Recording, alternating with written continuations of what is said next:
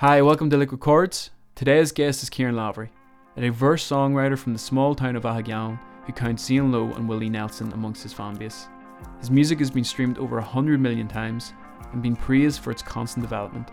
We spoke in depth about his music and how personal difficulties helped to shape his most recent release, Please Stay BB. He's an intriguing guy. Enjoy. Liquid Chords.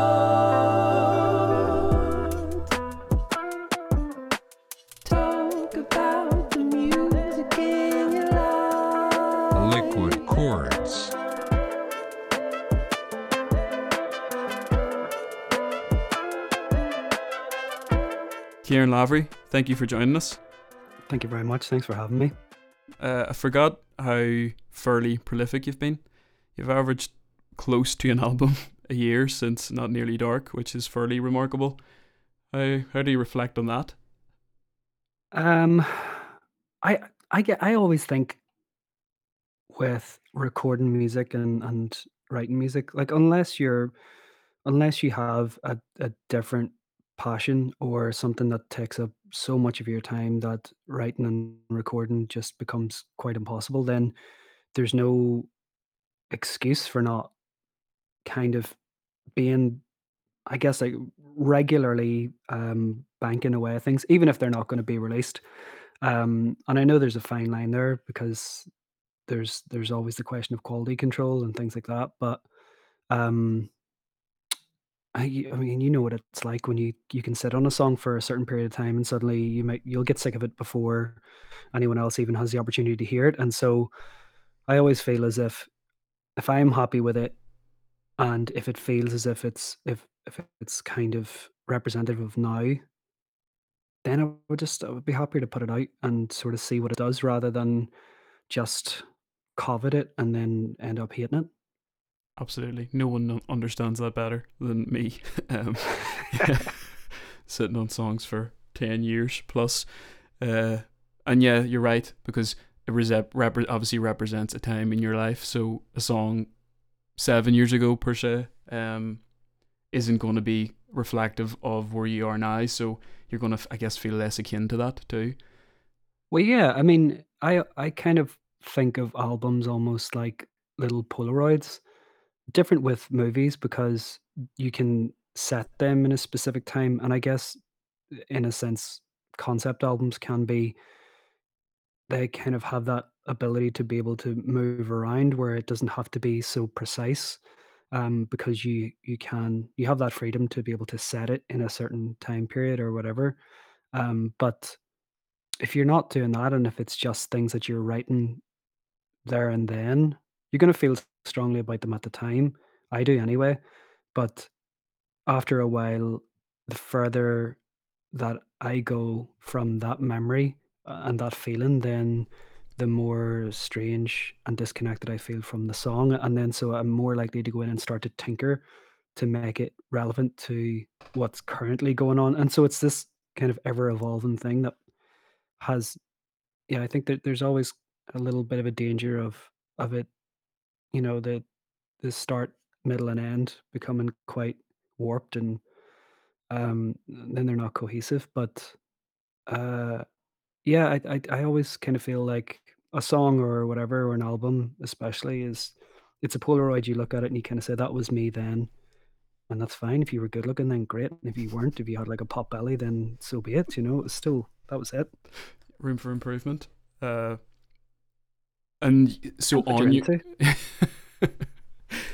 So relating that back to your first album, which, how closely connected do you feel to that now, and what do you remember of that time in your life? I guess my personal life, I don't really remember a whole lot. I think I was 20, 24, 25, 26, that kind of period. And I had sort of collected those songs as I went along, and with those songs being the first kind of solo venture as an album, I just remember feeling quite, I wouldn't say stressed. I think I put a lot of, I sort of wanted, and I felt that there was a necessity to record these things as quickly as possible because they felt like a little collection.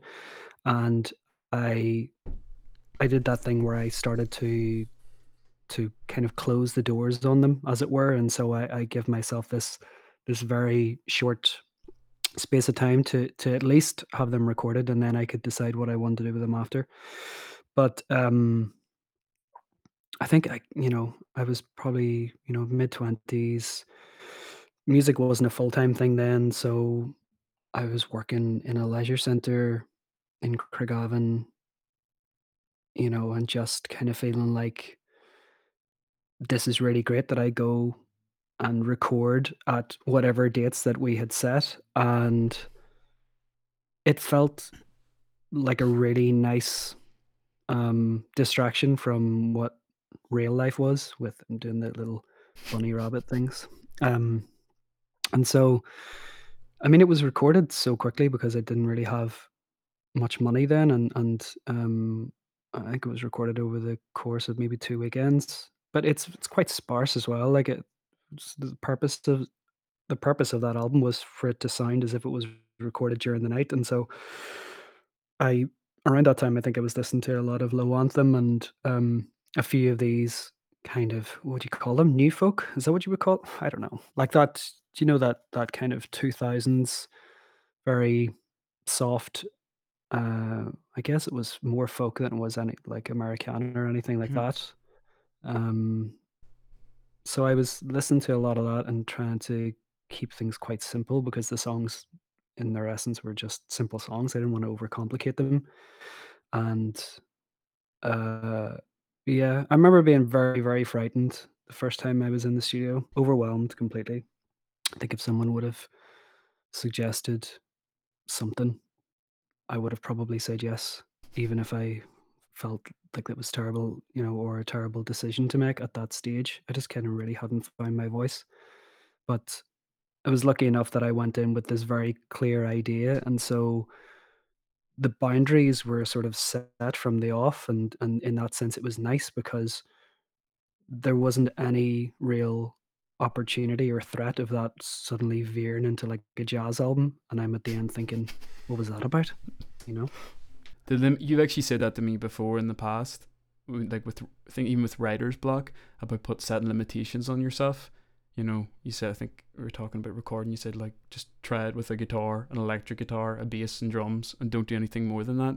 And I guess for you there was limitations in your first album. You said, I want these songs to carry themselves, I guess, without much intrusion.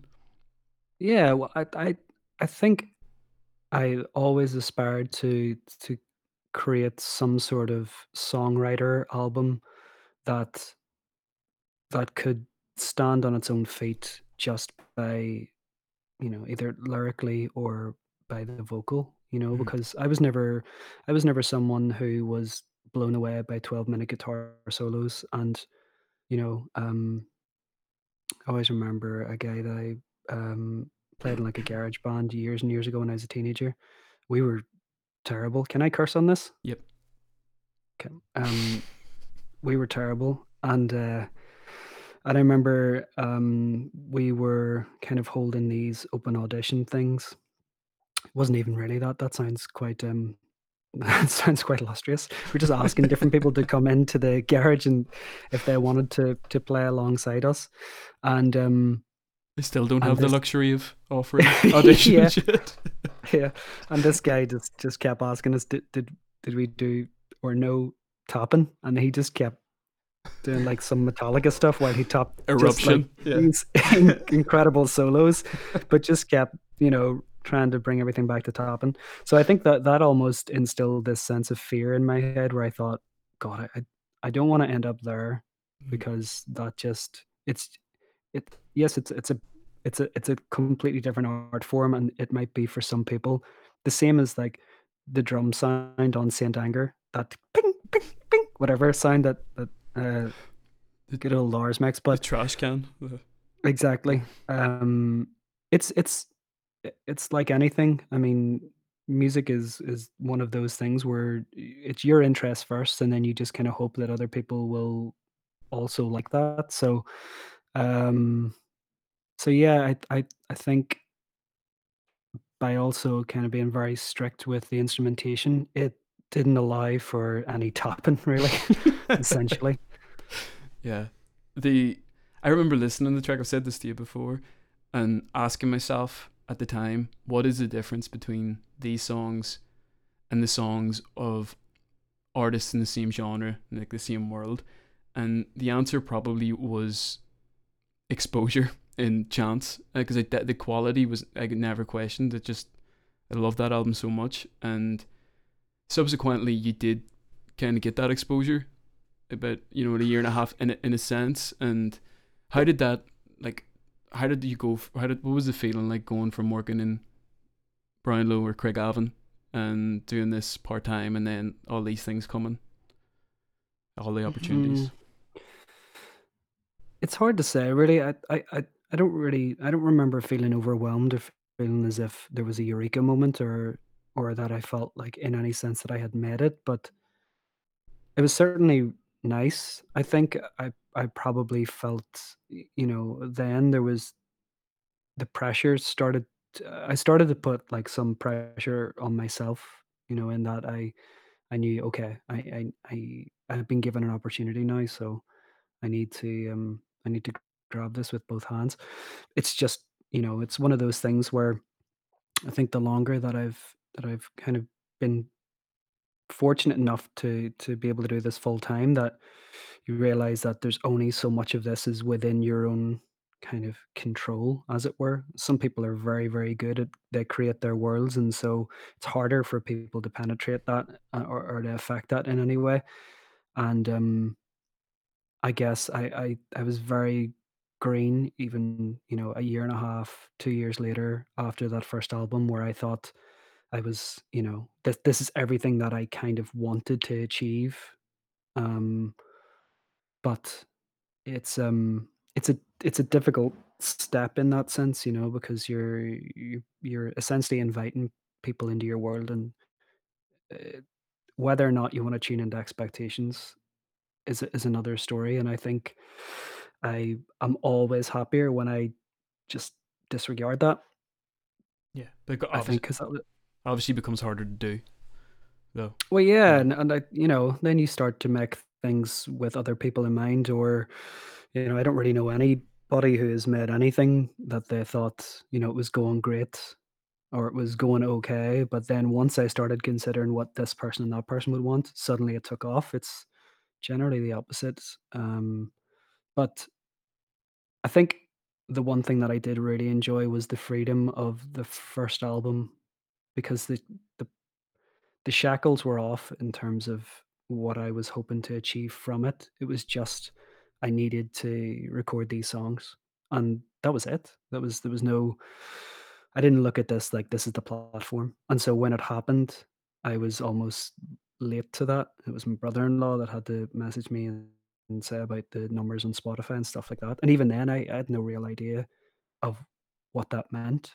Yeah. Because, you know, then Spotify was like this online jukebox thing that I thought, what the hell's that, you know? Yeah. It wasn't relevant. Actually, you were the first person that I knew who kind of experienced that. And how do you, like, what do you think about Spotify now as an artist? Like, how do you, I mean, it's necessary, right? It's kind of, just everyone's still, you know, really pleased if you get a new Music Friday or you put a release out. You still want to make sure that you've got the best opportunity to reach as many people as possible, and that right now is their streaming platforms, and the number one is Spotify. So I don't really tend to get bogged down in that whole argument about, you know, paying the artists what they deserve and stuff like that, because if that were the case, then we'd all be getting paid a lot more money at live shows as well.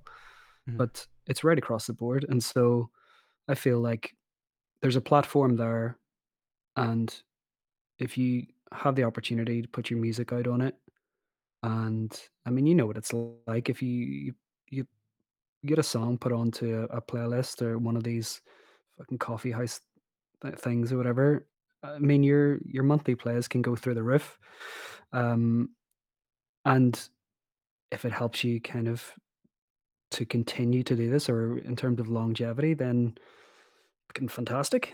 Yep, I totally agree. I've been on the side of when it's worked for me and when I've questioned it, and I would say for me now, I think my music has reached people and your music has reached people that who would never have heard it, who would never have had those songs in his life. You never would have made those connections without Spotify. So, you know, I understand its worth, and it can be, you know, who's not looking to make a playlist? I mean, if you're not, you're lying. Exactly. I mean, it's one of those things where I don't know if it's particularly healthy to go and, you know, fight for the playlists and really attack them. But if they happen to just kind of fall into place without any real, I guess without deviating from whatever your plan is, then that always feels like the healthiest thing in my head anyway, because it just all comes back to this idea of, you know, wanting to be able to control what exactly you're doing, every step that you take. Getting a bit like Sting here. You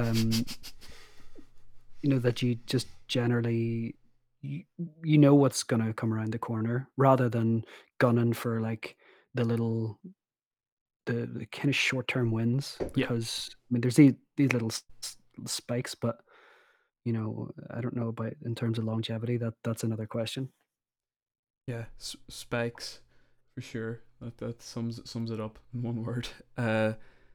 So yeah, with the first album and you kind of had new opportunities, you start meeting more people, and one of them is Ranveil, and you're called the Brilliant Sea Legs. What was it like collaborating with someone, considering that you know the way Not Nearly Dark was written and recorded, and it was all you, the buck stopped with you? It didn't really feel dissimilar. It just, you know, I enjoy collaboration, because I think if you can find someone who you feel as if they're bringing something else, and you know, it means that you can still bring 100% of what you do, rather than having to either water it down or to feel as if you're having to hold back to a lie, or you're having to make up because someone else is kind of carrying it.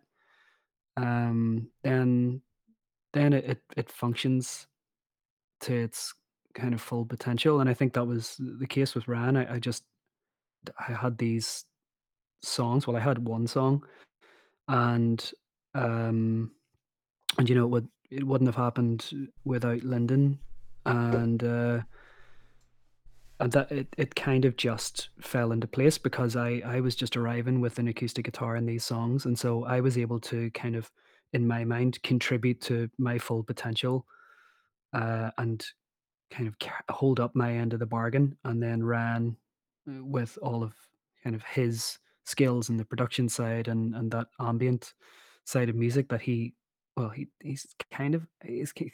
over the fucking place, but he is in that sort of area, I guess. I wouldn't necessarily say he's just the ambient guy, because he does a lot of different things, but yeah, I felt as if it was just kind of, it felt natural and organic enough that there was no wrestling or anything like that. I certainly don't have any, and possibly to a detriment, I'm not particularly precious with songs. So unless someone is going to do something terrible and just shit all over it, then that's kind of on me as well, though, for not being able to see that, you know, on the walk-in. And so I think I didn't really worry about that with Ran, because he was so, I guess, he was very focused on not getting in the way. And I was okay with that. So I sort of knew that it was going to be fine. You mentioned Lyndon there, just for people who might know. Lyndon Stevens, he's was a manager, label guru, kind of everything. He sadly passed away at the start of this year. He was incredibly important to you, particularly around that period for sure, with your music. I'm sure personally Lyndon as well.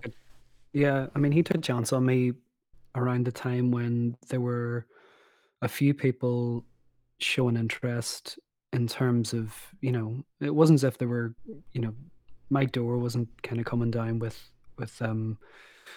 people, or contracts weren't coming through the post, but Lyndon was someone who just was very straight. And I mean, the first time I met him was at a gig in the Black Box, and he asked me if I'd want to come round for a cup of tea. And I sat down with him and his family and Lisa and the kids, and they were just kind of doing their normal house thing. And I thought that was really nice that, you know, I wasn't sort of brought into an office and you know, fed the water with the cucumber and stuff in it. It was very normal. And I think from then I sort of, yes, I had my guard up completely because I didn't want to be given away, like, you know, 20% of as most management contracts go. Yeah. So it's one of those things where you can't really ever know. It's just, do you want to gamble on this? And that was something that, it was a nice introduction, because he played a lot of music in the corner on he just constantly kept getting up from the chair and putting on different records while we were talking. And Lyndon just had that ability to talk about maybe 4 to 5 different things at once and never really get to the end or make it an actual point. I mean, that starts to kind of grate you after a while, like, but he was a brilliant person. Just like, he just loved music. I mean, that was it. Bottom line, he completely loved music, and we sort of opened a lot of doors together, and it was really nice doing that with him, because they were firsts for both of us. And yes, there were times that there were mistakes made, and, you know, I couldn't ever like blame Lyndon, because he was always on my side. And even though, you know, we were both as green as hell, we just kind of went for it. And it was really nice, because it was kind of built from the ground up with Lyndon. And so, I mean, the only thing was, he was probably the worst driver I've ever been in a vehicle with. Got the wrong way up a motorway. Like, how'd he even do that? I know that for a fact, that's not the first time that's happened to you.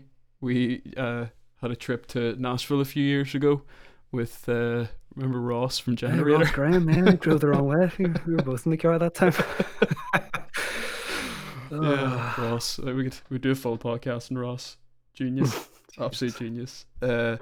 So after that, so around that period, then you have to follow up everything with the ominous sophomore album, which was, you retained elements of the first album, in a sense, probably the arrangement and just the ability. I think just something you're able to do very well in all your songs. They don't necessarily need loads of instrumentation to carry themselves, or, you know, you just kind of start with a strong bass. But there were developments, and particularly in relation to, I thought, like the programming and electronic side, and just basically kind of established you as somebody who wasn't afraid to make those changes. How do you reflect on that bad end now? I mean, I always liked the album.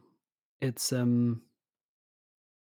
was a strange recording process, and for reasons we'll not get into, but it was I think on reflection, I remember standing with Lyndon at we were somewhere, and we were just listening to like a mix of one of the songs, and he was really excited, and I never know, and I still kind of feel like I can never judge whether a song is actually any good or not, because if someone else is also so close to either you or the project, they'll be giddy to the point where you're kind of, you don't know whether it's actually real, or they're just, because they're also a part of it, it's all of these feelings and emotions just kind of come to the fore. And so I don't remember thinking at the time that it was anything particularly, you know, groundbreaking or whatever. I kind of felt like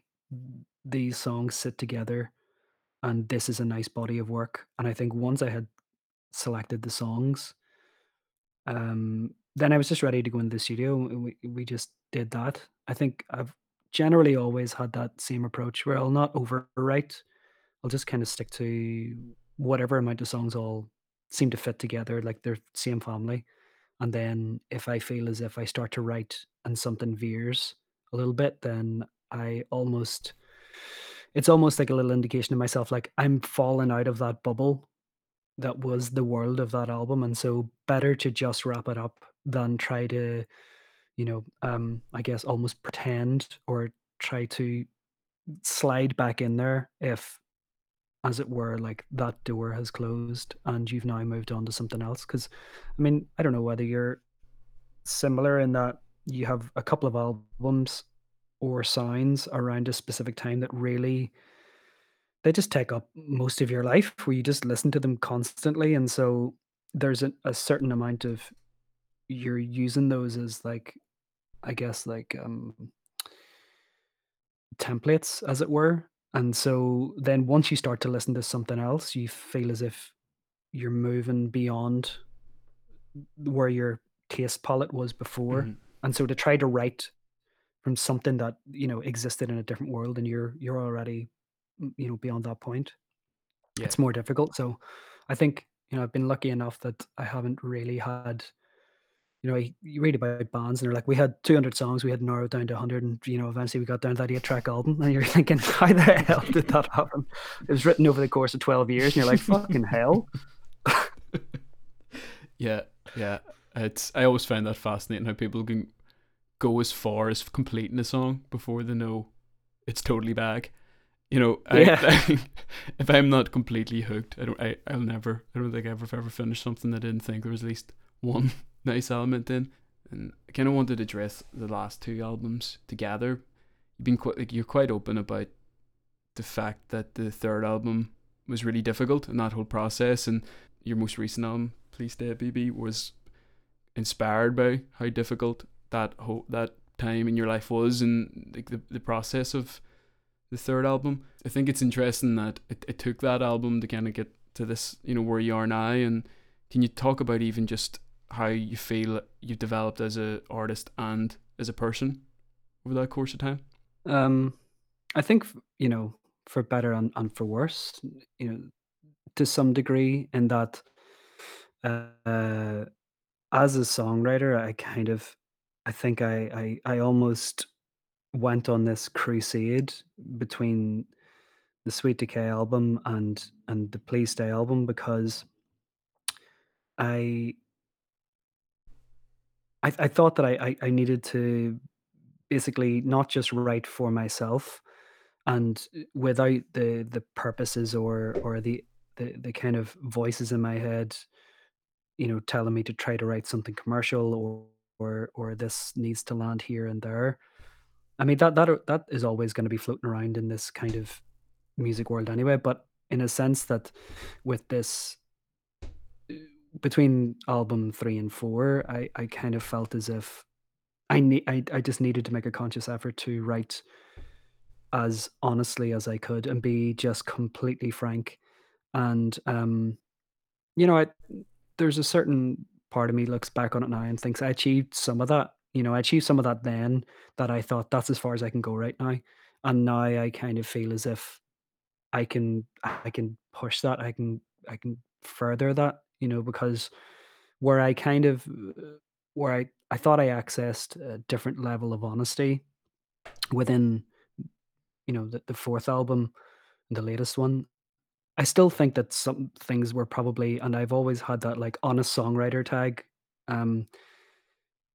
attached. I think most songwriters do, where, you know, it's always something like heartfelt or fucking he's sincere. You know, he's never written anything this open before, and you're like, oh, for fuck's sake. But and there's nothing wrong with that sentiment. I just kind of feel like personally I could probably, I can push that now, and I can keep pushing that envelope to where I'm comfortable. And I think, for example, probably the biggest example that I have of that would be Celine, because it was just one of those, it was the song after that album where I kind of felt like, now I think I have it. Mm-hmm. I think I had that moment where I was able to kind of push beyond the first uncomfortable step. And I mean, a lot of the Please Stay album is based around my sort of time in therapy and going to a counsellor, which is like severely taboo, definitely around these parts in Aghagallon, but probably, you know, I still think it's very much seen as something that ill people do and you don't talk about. You know, you're almost like you're the broken thing in the corner, and so there was a certain element of that album and the creation of that. I didn't really want to sit and journal as I was kind of being encouraged to do. I sort of journaled through songs, thinking if I can add a kind of comfortable bed where I can write these things down, because I personally can't write anything down on paper if it's a lie, if it's a kind of flat out lie. I believe that you cannot do that. I believe you can say them to other people. Trying to lie to yourself is very, very difficult. And I think even trying to get beyond like the thoughts into your hand, because you have to actually write a full sentence out, whatever that sentence is. And so, so I find it easier to kind of construct thoughts, and even if they are like vulnerable feelings about myself, with a sense of like a melody or some end goal being a song. But I mean, it's not perfect by any means, and I certainly had, I think I had a very, very, I would say like uncomfortable and probably, you know, very unhappy times in around those two albums as well, where with the fourth record, it felt as if like I was just trying to get over a line, and there was I almost felt wrung out by the end of it, like a sponge. But then after about, you know, a period of time, I was really proud of that work. And potentially then when we started to talk about the idea of how do we basically put this out into the world without overexposure or without me kind of having to face a lot of questions about, you know, what went on in your personal life then. And you have to keep repeating that. You can...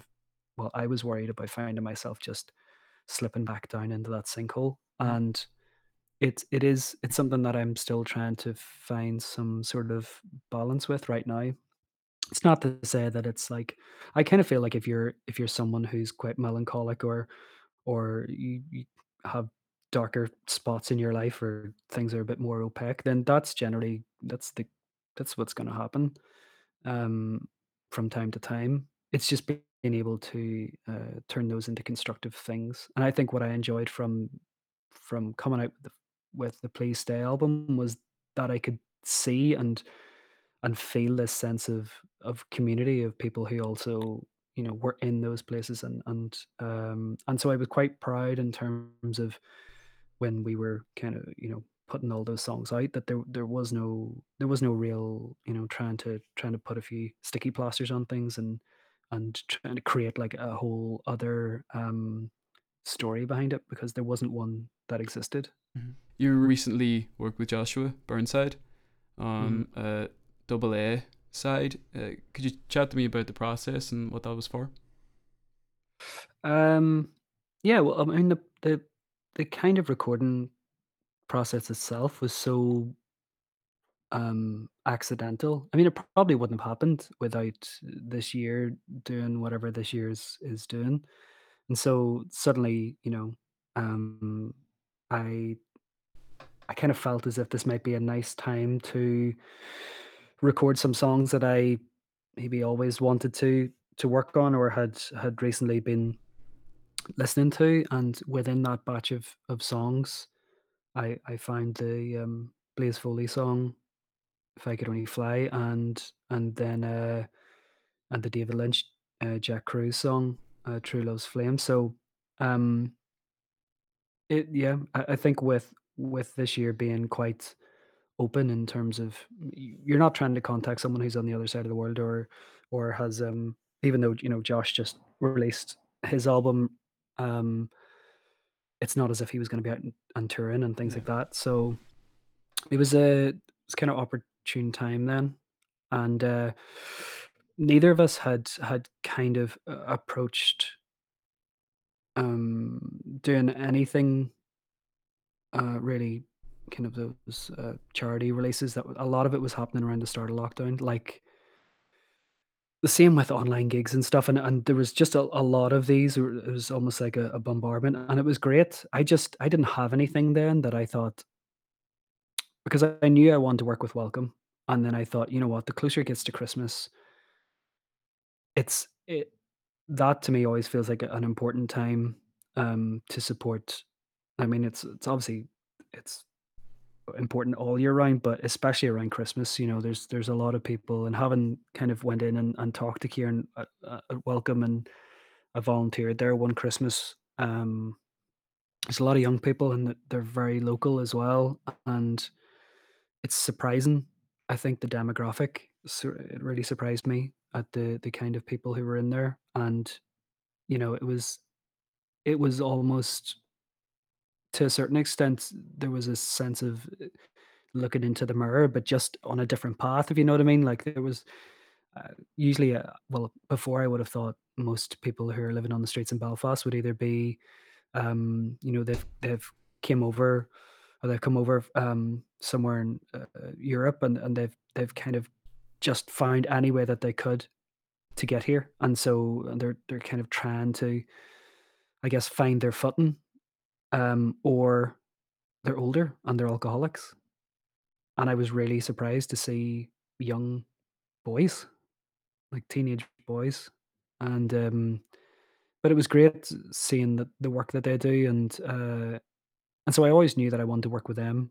And I had kind of in my head, I'd earmarked Christmas because, you know, yes, there was this whole initial, kind of support for charities, but I don't know whether that started to peter off as the year went on. I have no idea, but so again, it was just opportunity. We had those two songs, and I just talked to Kieran at the Welcome organization and asked would he like if we offered these songs up as kind of fundraisers for them. And he's great. I mean, he's a very, very passionate guy, like most people who work in that area. So it was nice. I mean, it was really interesting recording those two songs, just on like a personal level, but to know that it's not really with any career gains in mind. It was just, what could we do that would be really interesting? And then after that point, it was kind of like I was excited about giving these songs up to the Welcome organization, because I knew how much great work that they did, and so it was more that I wanted them to be really good for, you know, for them to have, and for those songs to hopefully raise some money for them, and there was, I guess it was like a little bit of pressure there in that sense, but it was nice working with Josh. I've worked with him ages ago on like some covers fucking years ago in Mike Mormika's place. And Josh came in with Rachel around that time, but I hadn't really worked with him since, because he's just so busy. Yeah. You know, so opportune time. It was one of those things. I mean, that's the weird thing about like this year anyway, you know, it's utterly shit in many ways, because you know you're kind of staring at the same four walls. But if you wanted to do something, and especially collaborative work, I've kind of found like this is the best time to be doing it, because everyone else is either they're more open to it than they were before, or they're happy to get stuck in. For next year, have you got any sort of schedule lined up? No. No, not one. No. Abyss. I have I have things sitting there, but they're with no there's no plan put in place now in terms of this has to come out here, or we're gonna go for this. I know that the things that we have, I'm sitting okay in that there are things there that we could be using. It's just, you know, it's just a matter of kind of like seeing how these next few months go. Would you go back with the band? Do you think if you were going touring again, or take it back? Oh well, with Donny Ball, we've kind of got a really nice thing. I used to rail against the idea of using backing track, and then seeing the likes of Saint Vincent doing her thing, I thought, you know what? Who really gives a shit these days? If you want to put on a really good show. And yes, I understand when people want to play every single instrument live, and I love seeing bands organically do things on stage. Lankum are amazing at it. And you can hear and see them making the sounds. But in terms of us being able to bring a show as two men, that's the name of the band. It's comfortable because you know that you're not coming in with a pile of gear, and you know it's worse when you're opening for somebody and you're given a carpet at the front, and you kind of want to make sure that you can get everything onto it, and also be a literal fucking shadow, yeah, and not get in anyone else's way. And so, no, I think like Donny having everything that he has, it's not too dissimilar, I guess, like from the setup that you would have with Matt. That there's a certain element of what you're using is programmed, and you know, if that's what people are into, then class. And if they're not, that's okay. It's not craft work, like no. You know, I don't look good in a puller neck anyway. A turtleneck, sorry, not a puller neck. Actually, I wore one recently for the first time. Turtleneck. Yeah, I think I found the thing. How'd that go? Yeah, good. I was impressed. I always worry about them because, like, I remember there was a certain time period, wasn't there? It was like in the 90s, E17 and stuff, and it was very turtleneck time. Now you've got me concerned. But they did make a comeback there. No, I think like it's definitely it was a definite thing again. You're taller than me. Like I would look like a literal tortoise, just shoved in to a turtleneck. Terrible. Yeah, that's my one good feature for long neck. So you gotta wear it with pride. Yeah, you know what I mean. Thanks a million for doing this, man. I have enjoyed catching up. I think the past two Christmases I've ended up coming over to yours and having a drink too many and being down for work the next day. Hi, Steph. Did you have a good Christmas? Hey, yeah, I had a great Christmas. I had a lot of boozy raisins in my Christmas cake. How about you? Yeah, me too. The family all loved the old fashions, and very popular choice, and I'm a very popular boy as a result of it. So yeah, thanks for the tip. Woo! That was actually my Christmas present to you. Yeah. Was cocktail cred with your fam, so you're welcome. Thank you. What did you got for us this week? So this week I thought I'd make a drink that is probably it's a lot less punchier than the Christmas old fashioned was, and it's just something that's like light, it's refreshing, it's you know, it's a nice easy drink. Yeah, I think I need one of those at this point. Yeah. It'll also, you know, like it helps with like the day after the old fashioned night. Excellent. So this one is called the Dive Ball, and it's actually Dead Rabbit's signature serve. So it is Dead Rabbit with a little bit of sea salt, some Peychaud bitters, and then it's topped up with tonic water. Okay. We can choose our own measurements, yeah? Sorry. My voice got caught. Yeah, just casually, you know what? Just like a bottle. Just have like a bottle, like a sea salt grinder and like a bottle of tonic, and then like it's fine. Actually, you just swig alternately from each. And then like occasionally crack sea salt in your mouth. Yeah. Like the tequila, put it on your... Yeah. Although you have given me a new idea for shots, but that's a whole other thing. Yeah. So official measurements. So you have your standard measure of Dead Rabbit. So it's 35 mils. If you want to use a little bit more, that's totally fine because you can compensate by adding more tonic water. So you're just going to throw it in a glass, a long glass over ice. So you throw in about 35 mils of Dead Rabbit, 2 dashes of Peychaud bitters. Again, these are bitters that you can get in a specialty store that sells fancy wines and whiskies. And then you get your sea salt, and you can just add like the teeny tiniest pinch, or if you have one of those fancy grinders, you can add I call it a half a crack of sea salt. It's really important you have these measurements down, and then you top it up with tonic water. And this is one of those drinks where it's served long and it's delicious, but we do recommend that you give it a little bit of a stir, just because you want to make sure that the sea salt dissolves and that the whiskey kind of goes with the tonic throughout the drink. And then to garnish, you just cut off a big juicy orange wedge and lash it in on top. So yeah, nice, easy drinking. Yeah, so I need something easy at this point. So yeah, sounds good. Thank you, Steph. No problem. Happy New Year. You too. So that was Ciaran Lavery, and we're delighted to play you out with a track from his most recent album, Please Stay BB. Be sure to check it out, as it might make for a nice Christmas gift.